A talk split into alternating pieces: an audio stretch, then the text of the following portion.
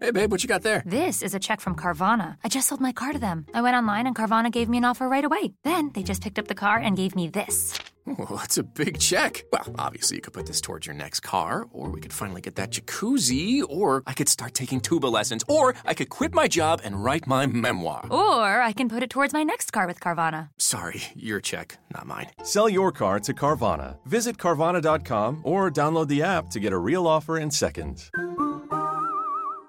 Si gira intorno ad Annunzio, come vedete, e in effetti io direi che la valutazione, ma neanche la valutazione, noi non è che dobbiamo valutare, eh, l'interpretazione dell'impresa di fiume nella cultura italiana del Novecento va in parallelo con l'interpretazione e la fortuna di D'Annunzio.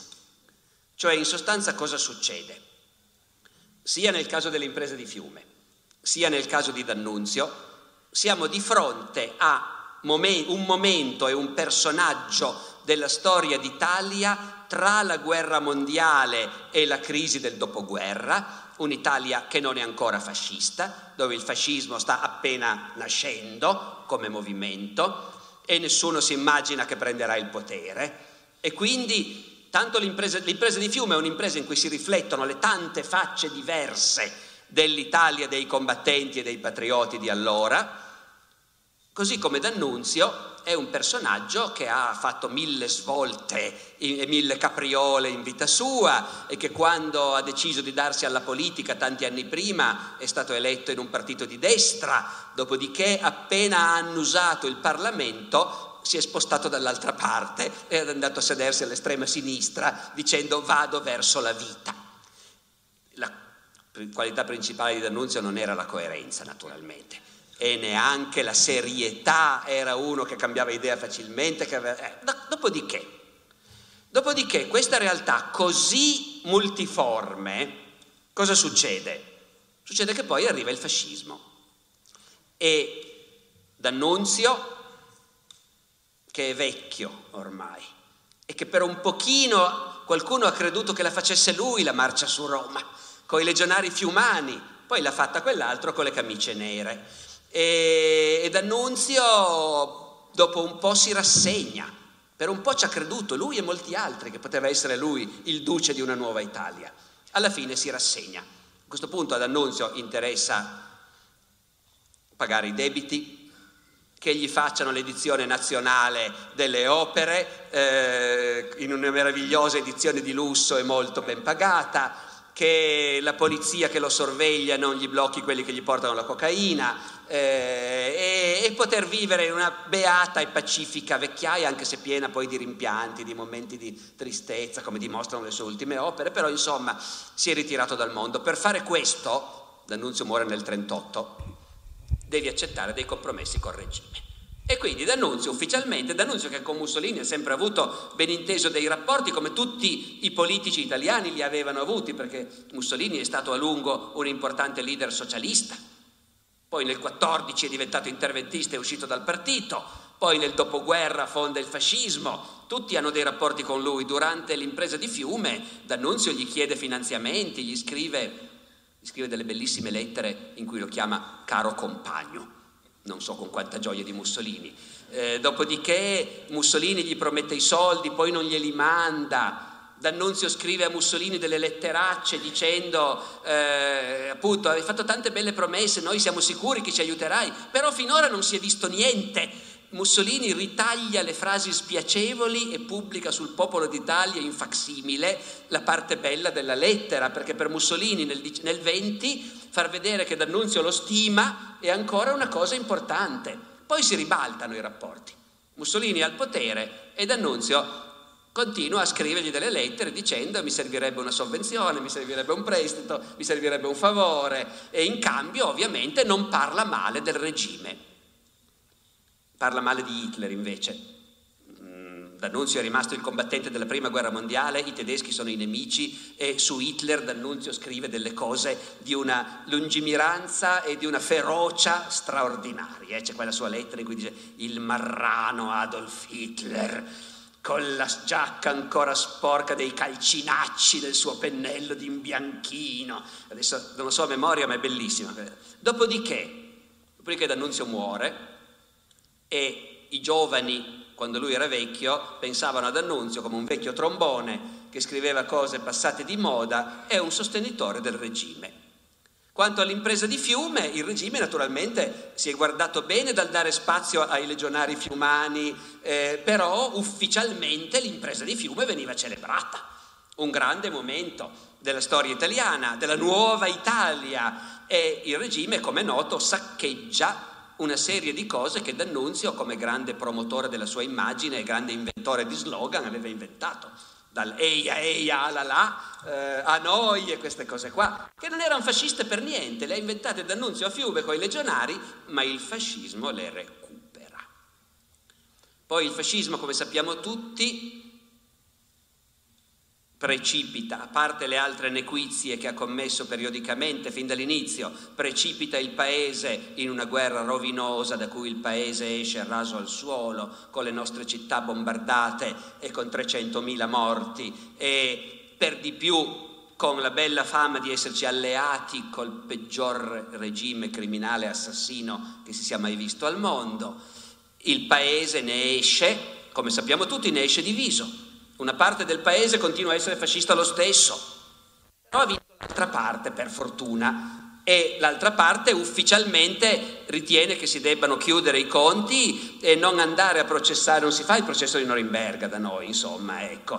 Eh, diciamo che si fa un bel colpo di spugna e l'Italia il fascismo lo dimentica. L'Italia è una repubblica antifascista e a quel punto, eh, eh, sì però appunto ti ringrazio, ma l'Italia è una repubblica antifascista e ne, meno male che lo è, però è un paese che ha fatto finta che non ci fosse una grossa minoranza di famiglie italiane che invece erano state fasciste e continuavano a trasmettere l'idea che in fondo il fascismo non era così male, eccetera, eccetera. No, ecco. Allora in questa repubblica antifascista per un po' di tempo non è facile, eh? non è che tu puoi subito con la gente che si ricorda ancora gli impiccati nelle piazze in tutte le nostre città e i deportati che stanno tornando, non è che tu puoi subito dire sì però D'Annunzio in fondo, sì però Fiume in fondo, no, non potevi. E quindi per qualche decennio Fiume non fa piacere ricordarla e se la ricordi dici, ah beh certo, un momento della storia del fascismo. Ed Annunzio, che continua a essere fuori moda come scrittore, per di più si è compromesso con il fascismo e quindi è tutto semplice, no? Noi adesso viviamo in un'altra epoca. Noi viviamo in un'Italia dove si è visto che una parte del paese continua a essere tradiz- come dire, sentimentalmente attaccata al fascismo, salvo che adesso lo si sente anche dire, con più disinvoltura, no? ecco. eh, ma dove sono cambiati anche i gusti letterari e uno dice questo D'Annunzio non scriveva mica così male dopo tutto eh, no, i, i, nostri vecchi professori ci hanno insegnato che era un trombone ma certe cose non sono mica così male e a quel punto puoi anche studiare Fiume e dire ma sai che sì certo gridavano eia eia la là sotto il balcone però poi facevano davano il voto alle donne eh, erano arrivati a Fiume dicendo viva Fiume italiana, dopodiché una delle prime cose che fa D'Annunzio scopre che a Fiume, governata da una borghesia italiana, non ci sono scuole che insegnino in croato per i figli degli operai croati e dice no no, ci vogliono le scuole in croato. Ecco. Dunque, il popolo italiano nei secoli sui confini orientali d'Italia ha avuto, credo si possa dire, un ruolo in piccolo un po' simile a quello che ha avuto il popolo e la civiltà tedesca sui suoi confini orientali. Voglio dire, la Germania è un grande potente paese, un grande potente popolo che per secoli ha confinato con tanti piccoli popoli a oriente, piccoli popoli che i tedeschi consideravano comunque inferiori e che lo erano nel concreto perché erano popoli contadini, meno acculturati, meno strutturati. Questo vuol dire che in Europa orientale i tedeschi sono penetrati anche dove la maggioranza della popolazione rimaneva ceca o slovacca o polacca o lituana o lettone o estone, però nel Medioevo e nell'età moderna i tedeschi penetravano, le città in quel mondo erano città tedesche, Ancora oggi sono città tedesche dal punto di vista edilizio, architettonico, non ci vive più nessun tedesco, ma Praga è una città tedesca, Tallinn è una città tedesca, Riga è una città tedesca. E naturalmente la presenza di un popolo imperiale che occupava le città, che aveva i mercanti, i signori, i nobili, i professori, gli intellettuali, mentre la popolazione maggioritaria era un mondo contadino e al massimo operaio, poi in epoca più vicina a noi, ovviamente ha provocato delle tensioni che sono una delle chiavi della storia di quei paesi. Gli italiani hanno avuto un ruolo in qualche misura paragonabile, più in piccolo. Gli italiani rispetto ai piccoli, piccoli numericamente, popoli slavi con cui confinavano, rispetto agli sloveni, ai croati, ai dalmati, e perfino rispetto ai greci, hanno avuto nei secoli un ruolo un po' di questo tipo. Il popolo imperiale che portava la sua cultura, i suoi stendardi di San Marco, la sua lingua, il suo commercio e che fondava città italiane che si chiamino Fiume o Zara o Ragusa, in mezzo a popolazioni slave le cui elite però si italianizzavano perché bisognava essere italiani per comandare in quei posti. E, e naturalmente anche lì si è aperta una storia secolare di contrapposizioni, di paura di quei piccoli popoli nei confronti di un popolo dominante che rischiava di mangiarseli. In questo senso io credo che l'impresa fiumana, le rivendicazioni italiane su fiume, la rivendicazione di fiume italiana, e la risposta del presidente Wilson, appunto, sarà italiano il centro storico, se ho capito bene, ma tutto il resto sono croati, abbiate pazienza. Ecco, questo rientra in questa storia secolare. È uno degli ultimi episodi di questa storia secolare, perché poi diciamo che il ventennio fascista ne ha portato avanti ancora una sopravvivenza fra sopraffazioni e non solo sopraffazioni, devo dire, eh? divagando mi, ric- mi, ha colpito moltissimo dire qualche anno fa un libro di uno storico italiano su, sull'occupazione italiana delle isole del Dodecaneso eh, durante il ventennio, eh, isole greche quindi, e questo, questo studioso ha intervistato i vecchi di quelle isole che ancora si ricordano del periodo di dominazione italiana. E la, la risposta più frequente, l'umore più frequente era come erano civili gli italiani organizzati, moderni, non come, noi, non come i greci che sono venuti dopo. Figuratevi, appunto. Ma comunque, eh, ma del resto divagando alla grande, poi torno al tema, c'è un bel romanzo di Ismail Kadarè, il grande scrittore albanese, dove vedi cosa succede a un piccolo popolo, gli albanesi, abituati a considerare gli italiani come il grande popolo moderno e dominatore. Nel romanzo di Cadarè, Il generale dell'armata morta, un generale tedesco e uno italiano, dopo la seconda guerra mondiale, tornano in Albania a cercare i cadaveri dei loro soldati. Nella visione dello, dello scrittore albanese, il generale tedesco è un pasticcione qualunque, il generale italiano è efficiente, freddo. Eh, ecco, così evidentemente appunto rischiavamo di essere visti eh, da popoli che avevano un livello di vita sociale e culturale un po' più semplice. Dopodiché il popolo imperiale nel 1919, lo ha detto benissimo Franco, è nel marasma più completo. Noi siamo un paese che ha vinto la guerra e che ha tutti i sintomi dei paesi che l'hanno persa magari non a livello estremo, tu dicevi non ci sono le mitragliatrici in strada, eh, anche se in certi momenti, insomma, sono pronte comunque anche le mitragliatrici. Però se ci pensate, i paesi che hanno vinto la prima guerra mondiale, l'Inghilterra, la Francia, a maggior ragione gli Stati Uniti, nel primo dopoguerra hanno tutti i loro problemi di crisi economica, di disoccupazione, di scioperi, ma tengono. La struttura sociale, economica, politica tiene, rimangono democrazie parlamentari. I paesi sconfitti sono tutti precipitati in un modo o nell'altro nell'anarchia, nella rivoluzione, nella guerra civile. In questo senso l'Italia di quegli anni condivide di più il destino dei paesi che l'avevano persa, la guerra. E naturalmente appunto regnano la delusione e la rabbia di cui parlava Franco Cardini. Regnano fra quelli che si illudevano che la fine della guerra avrebbe visto un'Italia potente, finalmente soddisfatta, che prendeva il suo posto fra le grandi potenze, anziché essere l'ultima delle grandi potenze, come era stata fino a quel momento. E invece sembra di no, sembra che manchi sempre qualcosa. Ovviamente quelli che stanno a parlare bene cogliere bene lo spirito del tempo e farsi propaganda coniano le frasi adatte. Eh, D'Annunzio inventa la vittoria mutilata. La cosa è tanto più grave in quanto noi che credevamo di espanderci sulle rovine dell'impero austriaco abbiamo visto sorgere un nuovo Stato, la Jugoslavia, che per noi è una spina nel fianco da sempre.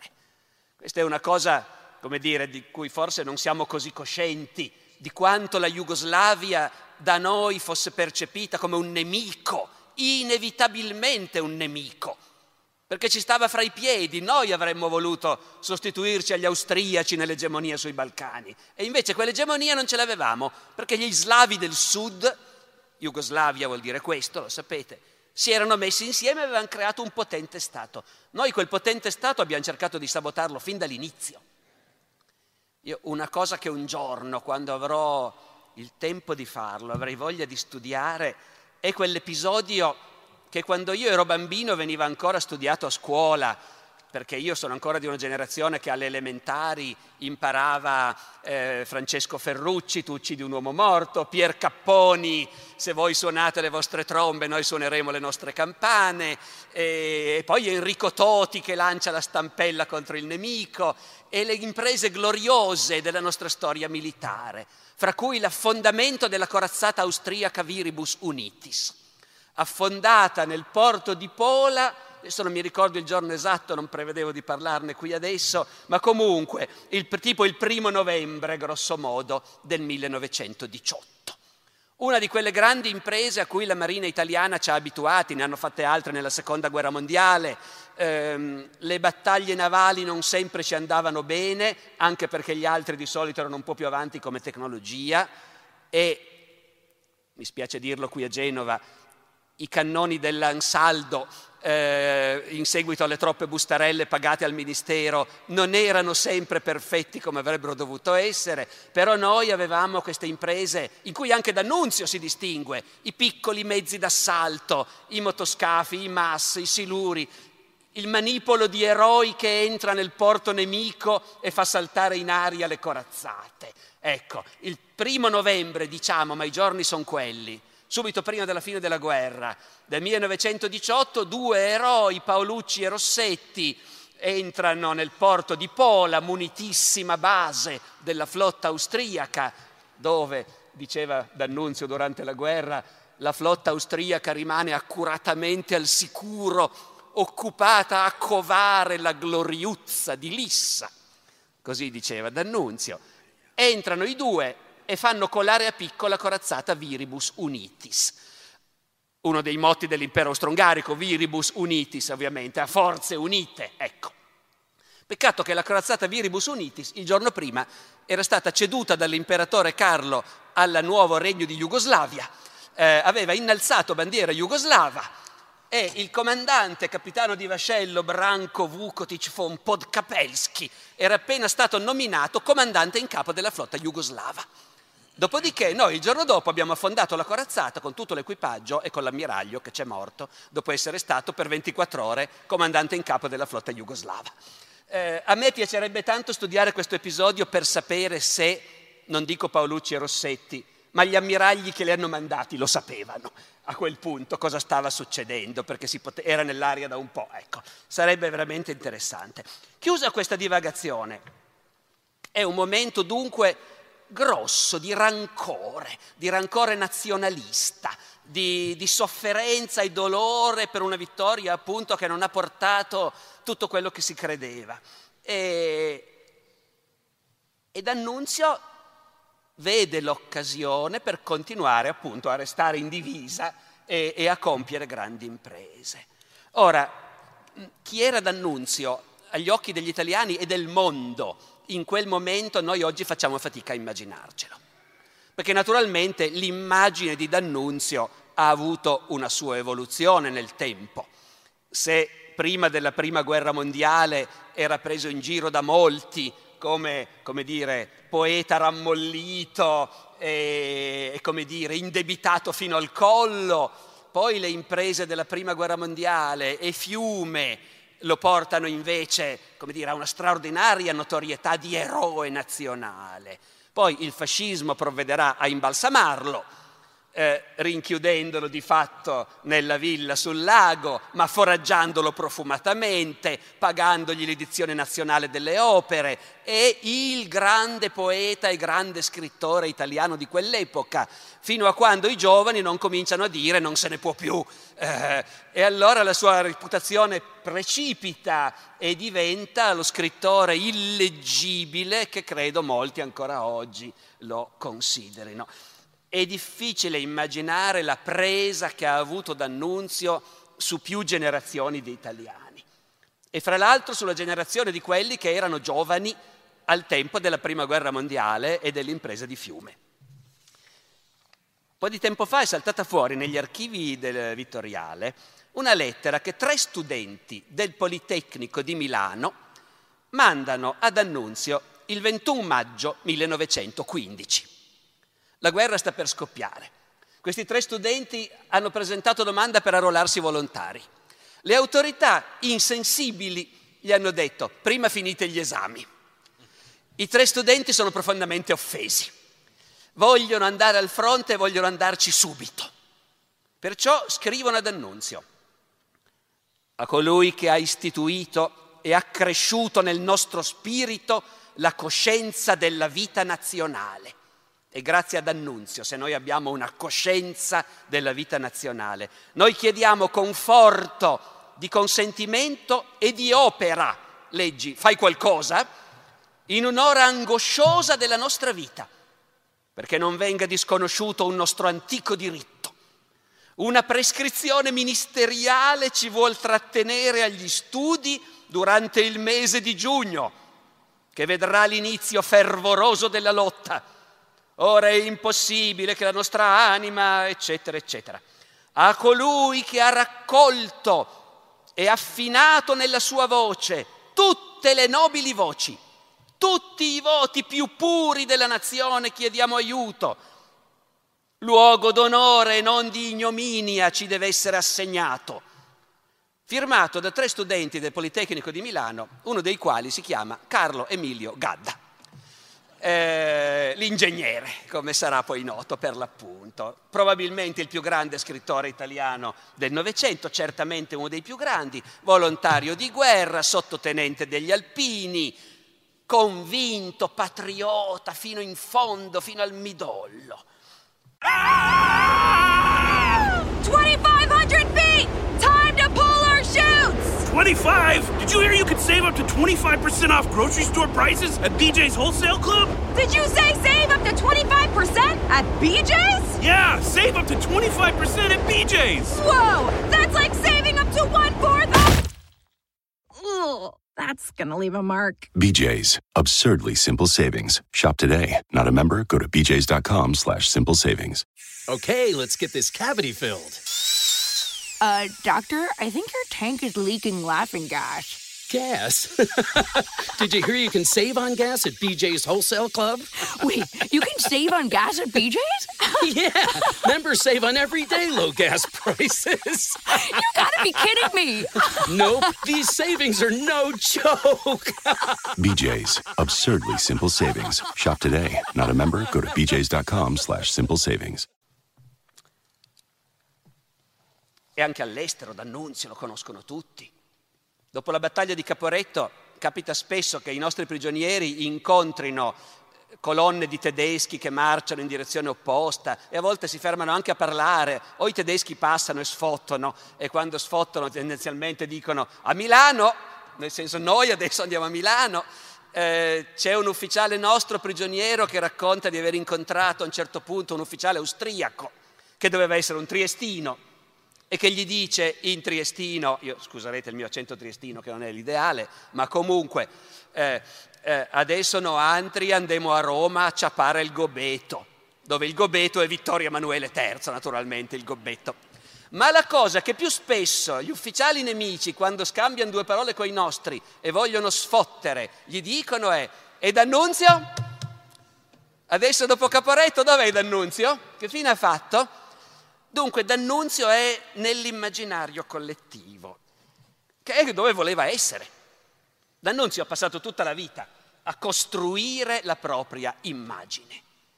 E oggi diciamo che non ha nessun senso chiedersi se si è pro o contro D'Annunzio.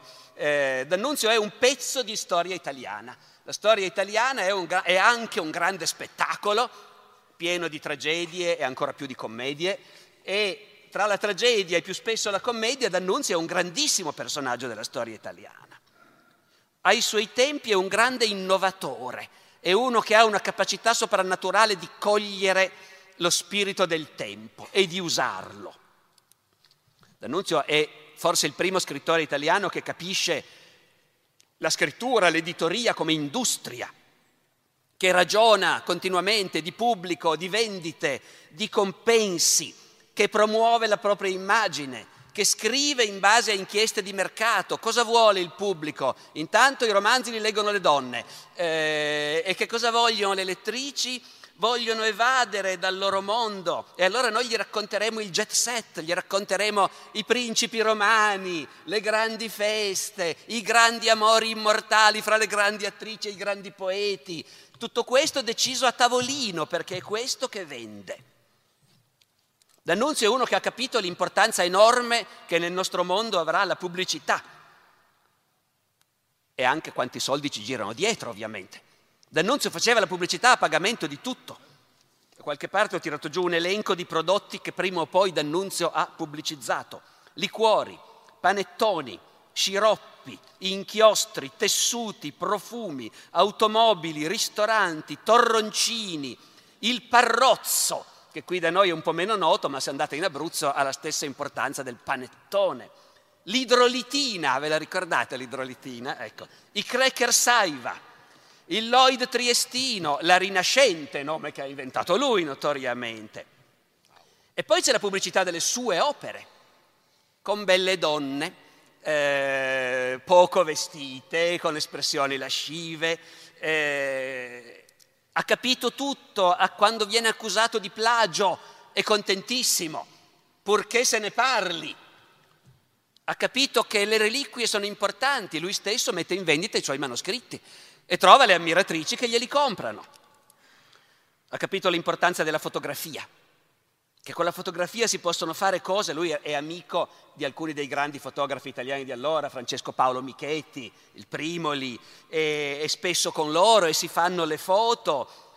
Noi di D'Annunzio abbiamo anche la foto di D'Annunzio nudo, e non è solo il primo scrittore italiano di cui abbiamo la foto nudo, è credo il primo italiano con nome e cognome, perché prima foto di nudi c'erano soltanto di donnine o di fustoni, a seconda dei gusti, anonimi.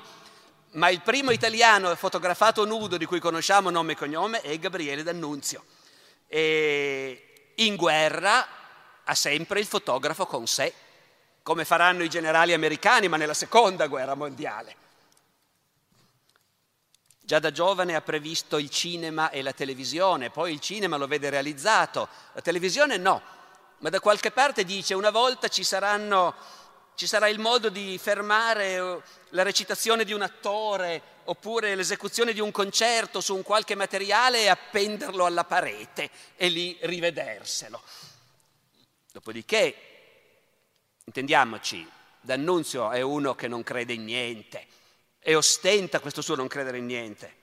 Lavora per il cinema, certo. Quando uno dei grandi colossal dell'epoca Cabiria, di Pastrone. Ecco, quando esce Cabiria, ad Annunzio hanno chiesto di fare le didascalie.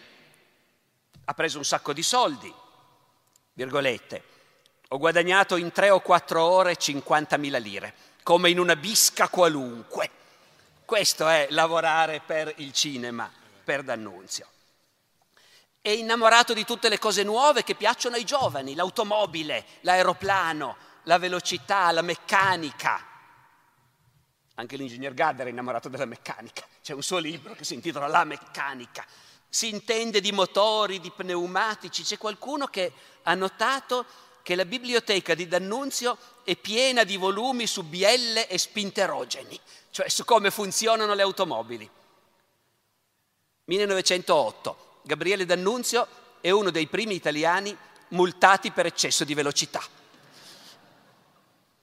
Poi c'è quell'episodio che meriterebbe, questo forse non una ricerca storica, ma un racconto, un romanzo sì, le gare aeree di Montichiari vicino a Brescia del 1909, in cui tutti i pionieri dell'aviazione fanno, mettono in mostra i loro apparecchi e nel pubblico ci sono, senza saperlo e senza conoscersi, Gabriele D'Annunzio e Kafka. Pensate che racconto ne verrebbe fuori. Dopodiché questo appunto è l'uomo che a un certo momento annusa l'aria e decide che la sua opportunità è nel mettersi a capo di questi che gli chiedono di fare qualcosa per fiume. Si mette a capo di quelli che vanno a fiume e diventa il comandante. Non si è mai smesso di discutere per sapere se questa sia un'impresa di destra o di sinistra, come appunto si diceva. È facile dimostrare entrambe le cose. Appunto, Franco Cardini ha già detto tutto, certi rituali, certi slogan saranno poi recuperati dal fascismo, ma il primo e forse anche unico Stato estero che riconosce la reggenza del Carnaro è l'Unione Sovietica. D'altra parte anche di D'Annunzio, al di là di Fiume, non si è mai smesso di chiedersi se era di destra o di sinistra. Nemmeno lui lo sapeva e a dir la verità si sarebbe messo a ridere di fronte a questa domanda. Quando ha fatto politica è stato eletto a destra. Dopodiché, precorrendo anche in quello i tempi, ha cambiato partito ed è andato a sinistra, dicendo vado verso la vita, una delle frasi celebri. C'entra fino a un certo punto, ma qui volevo citare un'altra frase di Gadda, Gadda questa volta un po' più grandicello, 1938, alla morte di D'Annunzio, Gadda dice adesso stanno facendo di D'Annunzio il monumento. Non solo il grande eroe, ma anche il grande scrittore, tormentato, profondo.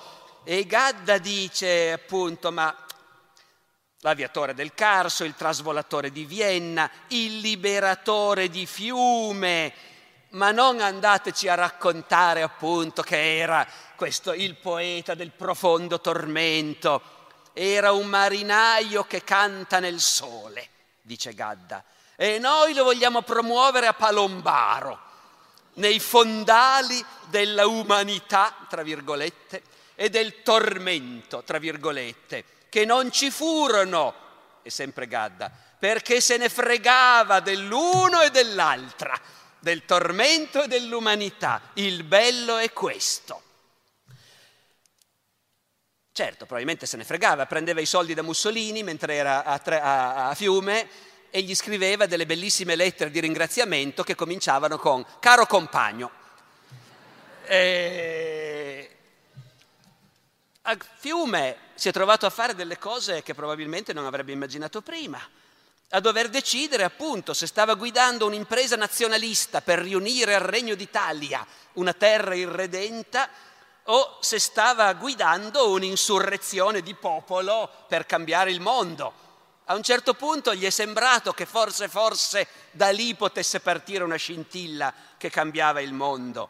E, e siccome sapeva parlare bene e creare le immagini, l'ha detto con immagini memorabili. A un certo punto lo dice, era un illuso naturalmente, eh?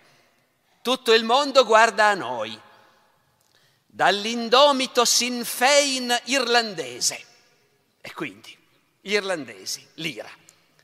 Alla bandiera rossa, che però non è qui soltanto quella dei comunisti, ma è anche quella dell'Islam egiziano, che in Egitto unisce la mezzaluna alla croce, cioè là dove anche gli arabi si stanno risvegliando contro il colonialismo, tutte le insurrezioni dello spirito, contro i divoratori di carne cruda e contro gli smungitori di popoli inermi si riaccenderanno alle nostre faville che volano lontano.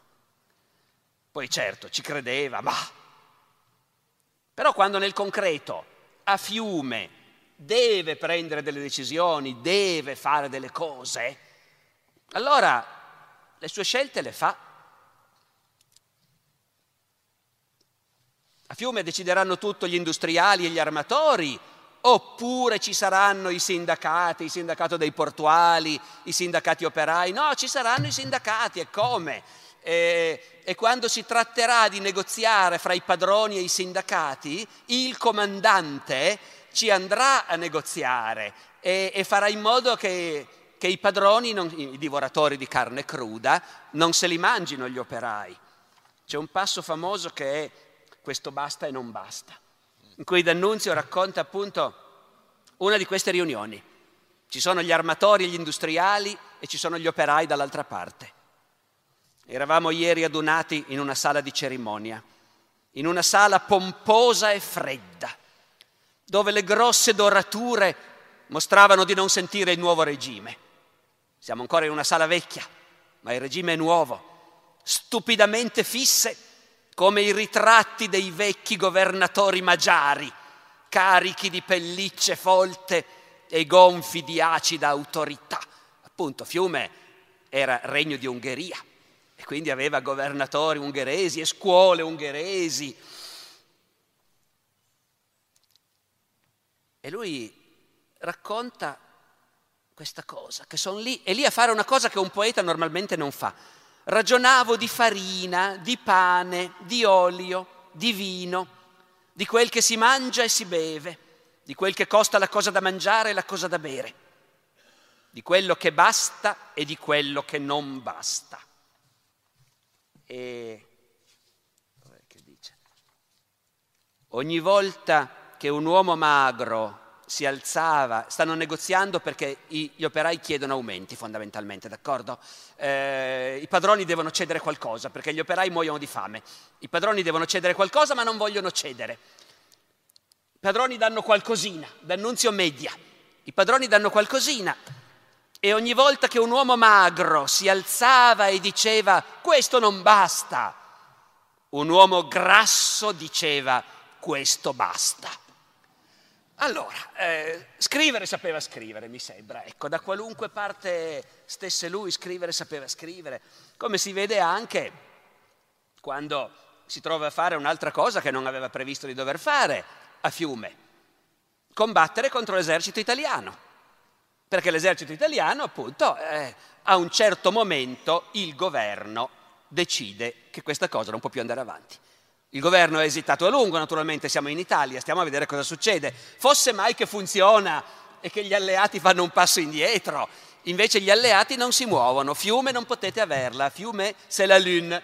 Eh, e, allora, e allora, siccome gli alleati, noi siamo totalmente nelle mani degli alleati, noi siamo un paese che ha vinto la guerra ma che è a terra, completamente a terra senza il carbone degli alleati si morirebbe di freddo nelle nostre città. Senza la carne in scatola degli americani non avremmo da dar da mangiare alle nostre truppe. Quindi, quindi bisogna fare quel che vogliono gli alleati. E quindi l'esercito prima stringe d'assedio Fiume, poi a un certo punto attaccherà alla fine, ma lo stringe d'assedio a lungo. E lì, e lì ci si trova a doversi confrontare. E lì anche lì D'Annunzio spesso dà del suo meglio in queste vicende in realtà insignificanti, piccoli scontri, piccoli battibecchi. Il comandante delle truppe italiane che cingono d'assedio Fiume è il maresciallo Caviglia, non ancora maresciallo, generale Caviglia. Eh, generale, devo dire, di statura notevole, uno dei migliori e più colti anche generali italiani di allora. Eh, però a Caviglia a un certo punto in un suo manifesto scappa l'espressione chiunque il quale ancora diserterà dalle regge truppe, eccetera. Allora io confesso che sono andato a vedere su internet come si fa adesso. In qualche vecchio libro del Settecento l'espressione chiunque il quale si trova non era così scandalosa. D'Annunzio la trova una cosa indecorosa. Trovarmi di fronte un generale che è capace di scrivere chiunque il quale. A partire da quel momento D'Annunzio non si riferirà mai più al generale Caviglia col suo nome, ma dirà sempre chiunque il quale.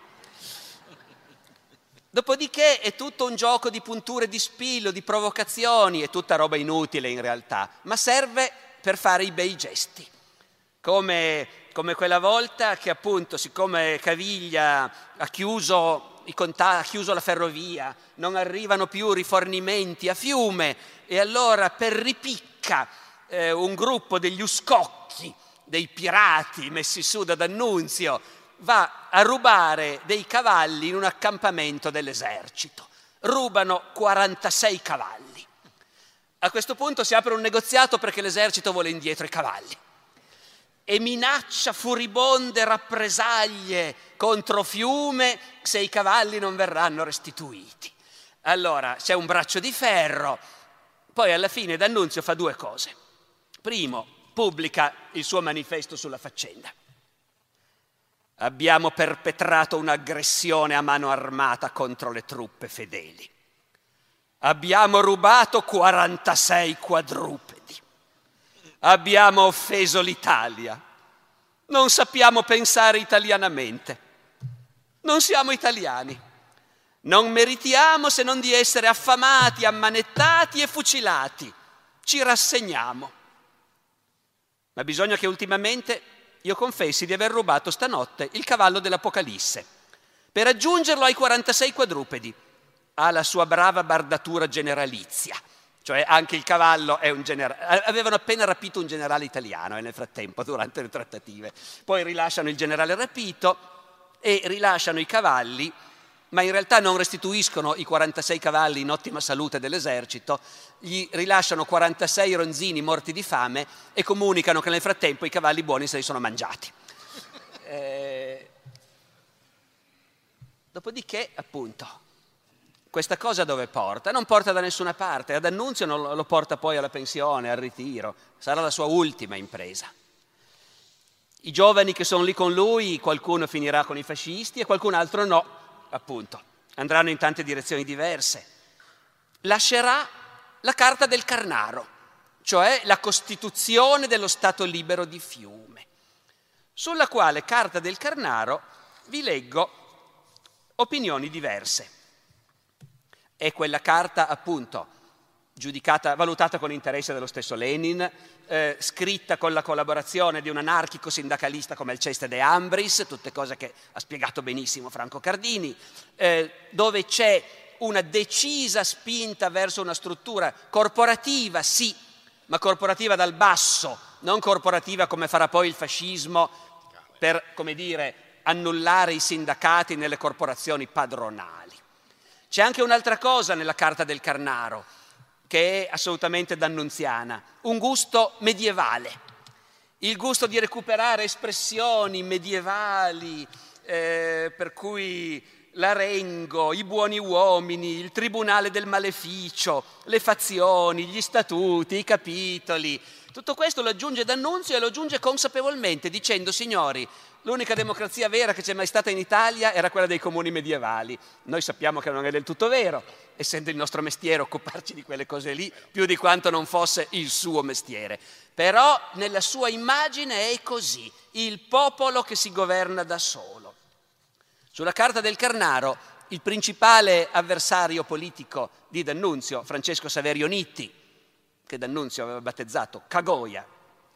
Sulla carta del Carnaro Nitti scrive, ridicolissima e stupidissima un documento di ignoranza e di fatuità, degna solo di una riunione di mattoidi. Il compagno Mussolini scrive, gli statuti d'annunziani non sono un componimento letterario di sapore arcaico, come si è detto da taluni, no, sono statuti vivi e vitali, non soltanto per una città, ma per una nazione. Un giurista antifascista, severo, per niente d'annunziano né corporativista, Francesco Ruffini. Nel 1926, in un libro pubblicato dalle edizioni di Piero Gobetti, uno dei grandi giuristi italiani dell'epoca, eh, un nome, scrive della Carta del Carnaro, tentativo minuscolo, ma completo e comprensivo nel suo vasto disegno visione lirica di un poeta, come fu definito, sì, ma non immeritevole di fissare l'attenzione dello statista. e non solamente come un semplice curiosum di quell'epoca singolarissima della nostra storia nazionale. Ecco, un'epoca singolarissima della nostra storia nazionale. È un'epoca singolarissima anche della storia di D'Annunzio, il quale, e su questo chiudo, si trova a Fiume a dover fare i conti con qualcosa di nuovo. Lui non è più il poeta e neanche l'eroe di guerra, è il comandante, è il legislatore. Non può più vivere come prima. C'è un passo in cui dice, qui io momentaneamente non sono più Gabriele D'Annunzio, sono il comandante. Eh, certe cose non le posso più fare perché i gusti del comandante non sono, fortunatamente, quelli di Gabriele D'Annunzio. Il che vuol dire, finché sono qua, mi devo comportare in un certo modo. Questo vuole anche dire che prende coscienza, forse per la prima volta, in modo critico e autoironico, dell'immagine che si era creato, del mostro che aveva creato. D'annunzio come se lo immagina la gente. Non possiamo più farlo. A un certo punto gli scrive a Fiume un ufficiale austriaco, il quale gli dice, si ricorda quei 40 cuscini di raso rosso che lei aveva dimenticato in una casa che aveva abitato dietro il fronte. Dopo Caporetto ci sono passato io. I 40 cuscini di raso rosso ce li ho io a Vienna. Se vuole, maestro, glieli mando a fiume. E D'Annunzio deve decidere. E poi dice no. Vi figurate i giornali cosa direbbero. D'Annunzio che si fa rimandare i 40 cuscini di raso rosso. Lasciamo perdere. Oppure quando i giovanotti del suo gruppo vogliono mettere in piedi, sono i soliti Guido Keller, Giovanni Comisso, vogliono mettere in piedi una festa, una festa medievale, tanto per cambiare. Facciamo la festa del castello d'amore. Costruiamo il castello, le belle lo difenderanno dai giovani guerrieri che attaccheranno il castello. D'Annunzio ci pensa su, poi dice, ma perché avete pensato a una festa così antiquata? Sembra la mia Francesca da Rimini. In altre parole, no, no, no, lasciamo perdere. Vi immaginate cosa direbbe la gente? Ecco il solito d'annunzio. In altre parole, lui stesso a un certo punto, eh, appunto, siccome non credeva in niente, non credeva neanche in D'Annunzio probabilmente, e questo forse lo rende un pochino più simpatico. Che è davvero un momento, uno snodo cruciale della storia d'Italia novecentesca. È uno snodo irrisolto però, penso che sia anche per quello che se ne parla poco eh, nei manuali, perché è una cosa insomma, su cui non è facile prendere una posizione chiara, tutt'altro. Pensiamo a quell'Italia che tu giustamente evocavi, un'Italia in ginocchio. Un'Italia che non soltanto ha avuto i 600.000 morti e gli innumerevoli feriti, mutilati e così via, ma un'Italia che è ridotta in miseria, dove non c'è niente, dove non ci sarebbe il carbone per far andare avanti le aziende se non lo mandassero gli alleati. E quindi un'Italia che politicamente dipende dagli alleati e dal presidente Wilson in modo totale, per cui il terrore del governo è di offendere gli alleati, perché se no il paese finisce alla fame, è già praticamente alla fame. Ecco. Pensiamo a questo movimento della vittoria mutilata questa sensazione fortissima di un sacrificio enorme che di colpo rischia di rivelarsi inutile e quindi l'enorme smarrimento e sgomento che questo provoca in tanti ambienti e in particolare fra gli ex combattenti. Però pensiamo anche a come sta cambiando rapidamente l'umore di quell'Italia. Quell'Italia i 600.000 morti li ha fatti per liberare altri italiani, per liberare gli italiani che gemevano nella prigione dei popoli perché quella che oggi è la Mitteleuropa che tutti invocano è, è, il povero nostro Franz, allora era il paese dei boia, degli impiccatori e, e la prigione dei popoli. Quella guerra si era fatta per liberare altri italiani dalla prigione dei popoli, in base a ideali che erano quelli di tutto l'Ottocento nazionalista ma risorgimentale, di libertà per tutti, ogni popolo ha diritto ad avere il suo Stato. E poi com'è come non è, nel momento in cui c'è da arraffare il più possibile, quando si vede che la guerra è veramente vinta e che a Vittorio Veneto si cerca di andare avanti e si ordina ai generali andate avanti a tutti i costi perché quando vi arriva l'ordine di fermarvi lì sarà il confine, ecco, in quel momento di colpo l'umore del paese comincia a cambiare. Trento, dicevi tu, certo, ma perché non anche Bolzano? Il confine al Brenner è una così bella cosa, darà tanta sicurezza. Peccato che c'è mezzo Tirolo tedesco in mezzo, ma cosa importa a quel punto? E dall'altra parte il discorso Si vogliono prendere delle città che certo sono città italiane, perché la maggioranza degli abitanti, non tutti, ma la maggioranza degli abitanti sono italiani, ma sono città italiane in mezzo a un mondo slavo e sono, come dire, il lascito di una storia ben precisa. Eh, si dice di solito, non so quanto sia vero tecnicamente, che l'unico Stato estero che ha riconosciuto la reggenza fiumana è l'Unione Sovietica. Eh, certamente arrivavano ambasciatori interessati dai movimenti di liberazione egiziani o albanesi, credo sia arrivato anche un giapponese a un certo punto a vedere cosa succedeva. E certamente diciamo poi in seguito le cose sono andate come sono andate, l'immagine di D'Annunzio di Fiume si è appiattita esageratamente sul fascismo, si è persa di vista la potenzialità per usare quelle etichette che oggi non ci vogliono più far usare ma che sono ancora utili, di sinistra dell'impresa fiumana. Questa potenzialità c'era e D'Annunzio eh, se ne rendeva conto, perché D'Annunzio è arrivato lì, si è reso benissimo conto evidentemente di avere fra le mani una patata bollente. Per almeno due motivi direi. Uno, era arrivato lì sull'onda di questo slancio nazionalista, per cui bisognava impedire che una città italiana cada- cadesse in mano per usare il linguaggio dell'epoca, ai porcari montenegrini o cose di questo genere. Il linguaggio dell'epoca è di una brutalità sconvolgente quando si parla degli slavi eh, e D'Annunzio era arrivato lì sull'onda di una spinta ad affermare l'italianità di Fiume.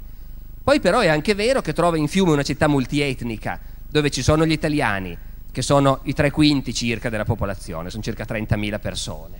C'è una minoranza ungherese, che è quella che comandava, perché come si diceva Fiume faceva parte del Regno d'Ungheria, per cui le scuole superiori di Fiume sono quasi tutte ungheresi, benché gli ungheresi siano un decimo della popolazione. Poi c'è una minoranza croata, una minoranza slovena e D'Annunzio scopre fra l'altro che non ci sono scuole elementari per gli slavi. Le scuole elementari sono solo italiane e ungheresi e protesta furiosamente contro i maggiorenti della città dicendo ma è ovvio che questi restano a quel livello se non gli date le scuole. E dunque la contraddittorietà, che è una delle cifre di D'Annunzio, qui in questo caso è anche capacità di rendersi conto che le cose sono più complicate, insomma, di come uno pensava. E questo lo si vede molto vistosamente anche sul piano politico, mi sembra, perché prima mi veniva da pensare che noi naturalmente evochiamo la fiume del sesso, della droga, del rock and roll eh, o dei balli che erano di moda allora, cos'era il Charleston forse? eh, evochiamo la fiume dove tutto è possibile, dove ci si diverte da matti, dove i ragazzi che sono stati lì come commisso, poi per tutta la vita hanno continuato a sognare quei 15 mesi come il momento più bello della loro vita. Però quella era nel frattempo una normale città europea, anzi dell'impero austro-ungarico sconfitto del 1919-20, affamata, piena di disoccupati, con un conflitto politico e sindacale durissimo fra industriali e operai, fra armatori e portuali e così via.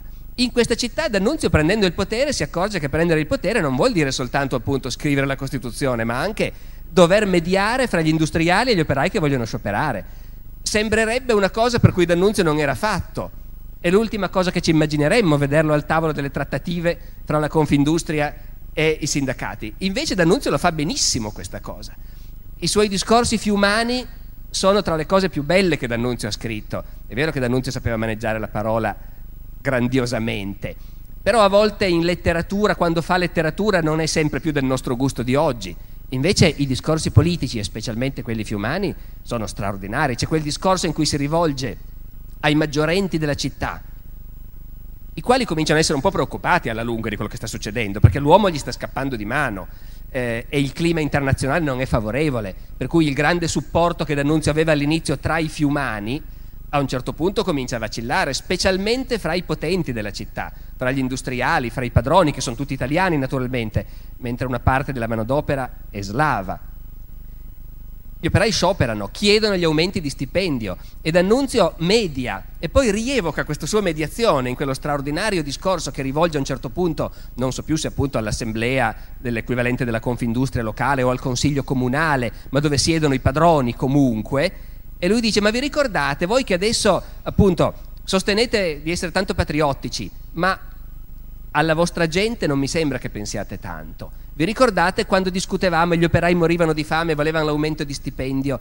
E fa questo discorso, dice eravamo ancora nella sala del governo con ancora tutti i ritratti dei vecchi governatori magiari appesi alle pareti, tutti impellicciati, pieni di alamari, con questo sguardo carico di acidità. E noi eravamo lì sotto che discutevamo e gli operai chiedevano l'aumento di stipendio e i padroni non volevano darlo. E dice D'Annunzio, e ogni volta che un uomo magro si alzava e diceva, questo non basta, un uomo grasso si alzava e diceva, questo basta uno che scriveva così, evidentemente, eh, aveva la testa anche per quella politica lì e stava facendo una politica di sinistra, se vogliamo semplificare brutalmente. Ha dato un tremendo fastidio agli imprenditori. Quindi si capisce, per tornare al punto di partenza, che dal mondo, dall'Italia e dal mondo lo si guardasse chiedendosi dove va a finire e che anche appunto anarchici, bolscevichi eh, fossero affascinati da quello che poteva succedere. Si capisce forse anche che i governi a un certo punto si siano stufati e abbiano preferito chiudere l'esperimento drasticamente. Ma secondo me una delle cose che insegna è appunto che l'Italia è uno strano paese. Eh, bisogna sempre esitare a parlare di carattere nazionale, naturalmente, però è indiscutibile che la cultura, la politica, le idee di un paese hanno certe caratteristiche che lo distinguono da un altro. Una vicenda come quella di Fiume, provate a immaginare che potesse succedere in Inghilterra. Non è nemmeno lontanamente pensabile che in Inghilterra potesse accadere una cosa del genere. E L'Italia è un paese che, dove l'entusiasmo, lo è slancio... C'è stato genero- Woodstock però. Beh, il problema è che lì non c'erano le corazzate che incrociavano al Vabbè, largo certo. temendo che scoppiasse una guerra. Eh, No, il problema è quello di un paese che sa fare delle cose straordinarie quando si tratta di metterci la generosità o il genio e che al tempo stesso rivela poi una fragilità strutturale e come dire anche un'inadeguatezza della classe politica in certi momenti cruciali della sua storia. Questa è una costante che si ripete più volte, diciamo, nella storia d'Italia e Fiume la incarna in pieno, il contrasto fra lo straordinario genio ed entusiasmo impiegato e poi come tutto sprofonda nelle, nelle piccole piccole manovre e, e nella debolezza comunque complessiva del paese. Welcome to Vast National Bank. How can I help you? Hey, I'm here to talk to someone about a loan. Oh, I'll grab you the L97B. we call it the just talking form. What about actually applying for a loan? Oh my. Let me pop in a new toner cartridge. Hey, Bill, want to pass me the big stapler? Yeah, I'm gonna try a community bank. Skip the mega bank. When you need a loan, find a community bank at banklocally.org. Ask Sherwin Williams during the four day super sale, June 9th through the 12th, and get 40% off paints and stains with prices starting at $26.69. That means 40% off our most popular color family, blue. Psychologists have found it to be soothing and relaxing, which makes it especially great for bedrooms and bathrooms. And of course, get 40% off all of our other colors. Shop the sale online or visit your neighborhood Sherwin Williams store. Click the banner to learn more. Retail sales only, some exclusions apply. See store for details.